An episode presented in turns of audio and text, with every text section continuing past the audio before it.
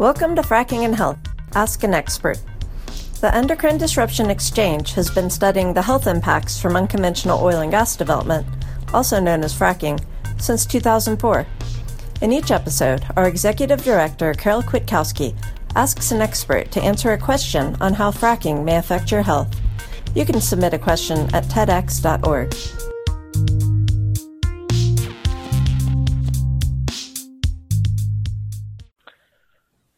Welcome to episode thirteen, where we ask, unconventional versus conventional oil and gas extraction. What's the difference? I'm talking today with Doctor Tony Ingraffea, the Dwight C. Baum Professor of Engineering Emeritus at Cornell University. He has co-authored over two hundred fifty papers on hydraulic fracturing mechanics, methane emissions, wellbore integrity, and related topics. His awards, including Time Magazine's two thousand eleven People Who Mattered, are truly too numerous to list. Welcome, Doctor Ingraffea. Thank you very much. Good to be with you all today. Let's start with the basics. How are conventional and unconventional oil and gas extraction defined, and what, in essence, is the difference? The formal definitions of what are conventional and unconventional oil and gas wells change over the history of oil and gas production. For the purposes of today's uh, podcast and what we're going to be talking about, unconventional now means getting oil and gas out of shale, out of tight sandstone, or out of coal beds. Conventional oil and gas develops oil and gas from other sources Um, other than shale, other than tight sandstone, and other than coal. Again, for the purposes of today, we're going to focus almost exclusively on the largest, the most pervasive of those three types of unconventional development, coming that coming from shale.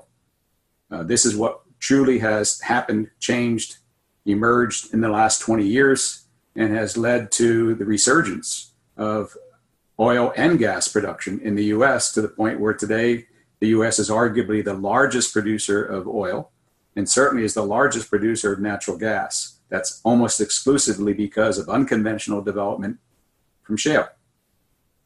The essence of the difference is scale, S C A L E. By that I mean size. So whereas in a conventional well, for example, one would drill straight down into a pool, an accumulation of oil or gas, and either strike it or miss it. In unconventional development of oil and gas from shale, you are virtually guaranteed that as long as you drill into and along the shale, that is, drill down to it and then drill along it, you will get oil and gas. Scale also means that now your wells are going to be longer because they're not only have to be drilled down, but they have to be drilled along the shale. A conventional well might be on, on land five thousand to ten thousand feet deep. A shale well will be five to ten thousand feet deep and then another ten to twenty thousand feet long. So first aspect of the shale is the scale is that the wells are longer.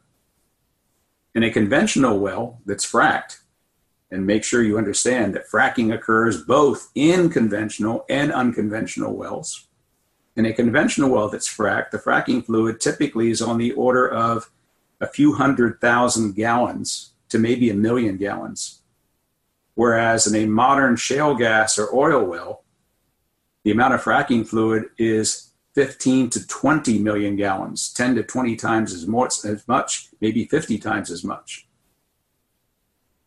Uh, in order to get as much oil or gas out of shale as one can, the other scale effect is that you're drilling everywhere. Since there is gas and or oil everywhere in a shale deposit that has gas or oil in it, you're going to want to drill wells everywhere. So the scale also means more wells per unit area than in a conventional situation where you're just trying to find a concentrated pool of oil or gas. Scale also means that you not only have a longer well, you not only are putting wells more frequently in area, it's going to take longer to drill those wells, and you're going to be on the pad, the area in which the drilling occurs, much longer because you're not just going to drill one well. Again, you're going to scale up, and on a pad, you're going to drill many wells. And by many, I could I mean eight, ten, twelve, in some cases as many as fifty wells from one pad, which means the activity on that pad scales up in time. A single conventional well could be drilled and fracked in a week or two, but if you're going to have twenty-five, thirty, forty wells on one pad, each of which is longer, requires much more fracking fluid, uh, requires bigger drill rigs, requires higher capacity fracking equipment, higher capacity drilling equipment, uh, you could be on that pad for years. So those are the aspects of scale that make unconventional from shale much different from conventional in other rock types. The practice of unconventional drilling and fracking, despite being new, has changed over the past ten to fifteen years. Can you talk about that? Yes. Uh, in the beginning of what's now called the shale revolution, uh, at the turn of the last century, uh, the industry largely thought that they could use the thinking, the technology, the equipment that they had been using in conventional wells and just bring into shale. And over a decade or so of experimentation, they found out that that largely doesn't, largely does not work. So what has happened over the last twenty years is the industry began with what they now call generation one oil and gas wells in shale. And those wells typically went down to the shale, went along the shale, but the distance along the shale was just a few thousand feet. And the amount of fracking fluid used was typically on the order of three or four million gallons of fracking fluid, water plus chemicals. They also were only using perhaps a few hundred pounds of sand. So sand is used as a, what's called, the industry calls a proppant. As you're injecting hydraulic fracturing fluid into the shale, you want to prop open all the joints and cracks and, and bedding planes in the shale, so that the gas or oil can flow more easily back to the well. That propping action is done by sand grains. So in generation one wells, the sand, gra- sand was typically a few hundred pounds for every one foot of well. But then the industry began to see that they could get a lot more oil or gas out of a well by scaling up. So generation two wells, which began to be drilled in, say, the two thousand eight, two thousand nine, two thousand ten period, the horizontal or the lateral part of the well, the well that went along the shale, grew from a few thousand feet to a mile or more. And the volume of fracking fluid went from a few million gallons to almost ten million gallons on average. And the amount of sand being used went from a few hundred pounds, a few hundred pounds per foot, to multiples of that, four, five, six hundred pounds per foot. Now, what that means is that going from generation one to generation two, much more water had to be consumed from each well. A higher volume of fracking chemicals had to be injected. A much higher volume and weight of sand had to be transported, typically from, say, Wisconsin to Texas or Wisconsin to Pennsylvania. And all that fluid, additional fluid and sand, had to be injected with higher capacity pumps. Again, scale. As we move into the last four or five years, the industry has evolved again into what they're now calling generation three wells. These are what we call state of the practice. A state of the practice well has a lateral that is no longer a few thousand feet or a mile long. It's two miles long or longer. So the total length of the well might be a mile down and then two or three miles out. Volume of fracking fluid has now gone way above ten million gallons, and in many cases more than twenty million gallons per well. There's a concomitant increase in the volume of chemicals that need to be added to that increased volume of water. And we're now at a point where for every one foot of length of the well, they are using over one ton of sand. So if a well is ten thousand feet long, two miles, that's ten thousand tons of sand has to be transported to a well pad for each well. It has to be mined someplace, transported usually by train, and then locally by truck, and then injected along with the fracking chemicals and the fracking water. So what's evolved in summary, over the last twenty years is evolution. The industry learns from its mistakes, learns how to optimize a well.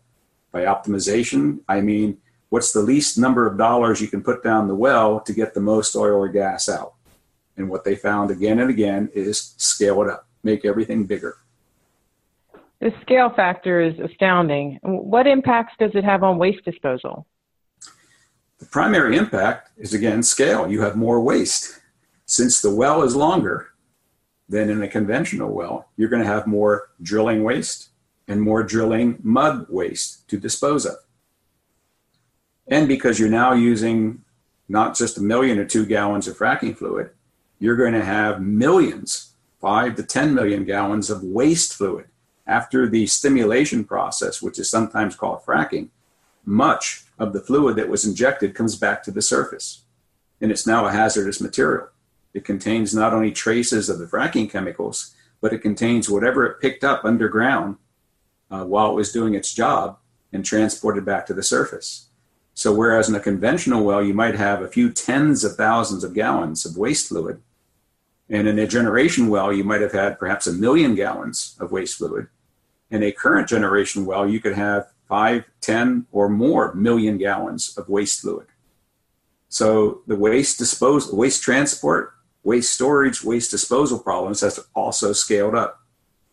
The most important thing that's scaled up is risk.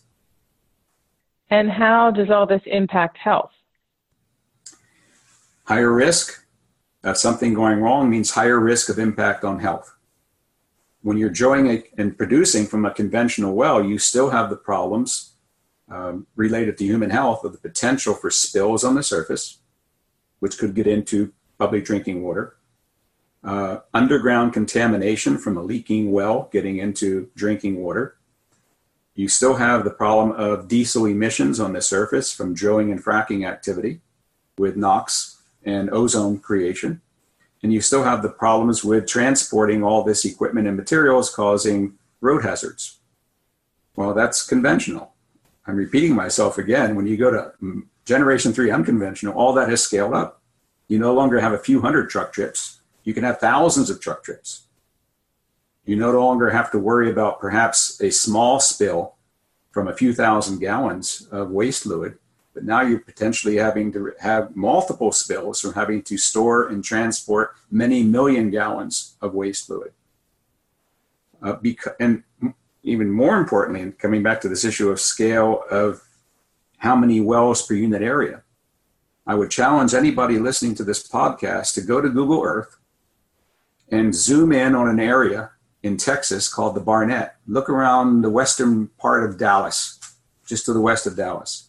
Or go into Susquehanna County, Pennsylvania, uh, or go to South Texas in the Eagle Ford. Use Google Earth and take a look at the number of well pads you're going to see. On Google Earth, they will just appear like little white rectangles. And if you zoom in, you'll see on each of, that, on those white t- rectangles, you're going to see multiple well heads, and you're going to see ancillary infrastructure. That's an invasion, because what you're going to see on those Google Earth images is there are people living around all that. There are schools around all that. There are hospitals and businesses around all that. So what do you suggest local communities and nonprofits do to combat these issues? First and foremost always is education. Get the facts, not alternate facts, the real facts. I think I'm being absolutely honest with you today and saying everything I've just communicated is true. It's factual. So read what the industry says, read what the opposition says, and then decide for yourself who's telling the truth. Make sure that you use every peaceful means necessary to inform your fellow citizens and your regulators and your legislators of your desire, your personal desire and your community's desire. You do that by writing letters to the editor, attending meetings, uh, doing testimony before your legislators, meeting with your legislators at the city level, at the county level, at the state level, and informing them of what you've learned about unconventional gas development and unconventional oil development, and what part of it you want and what part of it you don't want. Uh, vote, right? All these decisions about where something is going to be allowed essentially always come down to a political decision. As I mentioned, some states like New York, Maryland, prohibit unconventional oil and gas development. There are a few others that do. There are provinces in Canada that prohibit it. There are countries in Europe that prohibit it. So they have educated themselves on what are the facts.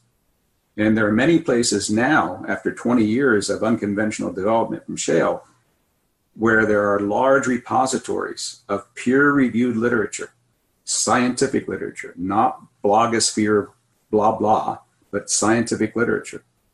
And that literature increasingly says that the risks that I just highlighted here are real. So at the local level, whether you're an individual or you're a representative of a not-for-profit, very much concerned about fossil fuel development, start with education. Next, talk to the people who are the stakeholders, and then go to the people who control the process, your regulators and your legislators. Do it peacefully, do it professionally. Thank you so much, Doctor Ingraffea. That's great advice and will be very helpful to our listeners. It's been an honor talking to all of you, and I hope everything I said today becomes useful to you in your local affairs. TEDx is a nonprofit research institute funded by grants from private foundations and by donations from individuals like you who care about our health and the environment. If you enjoy our podcast, please consider making a tax-deductible gift to TEDx so we can continue bringing you the most up-to-date scientific information on the impacts of fracking on your health. Please visit our website at TEDx dot org for more information on what we do, to submit a question for an expert, or to make a donation. And don't forget to follow us on Facebook and Twitter. Thanks for listening.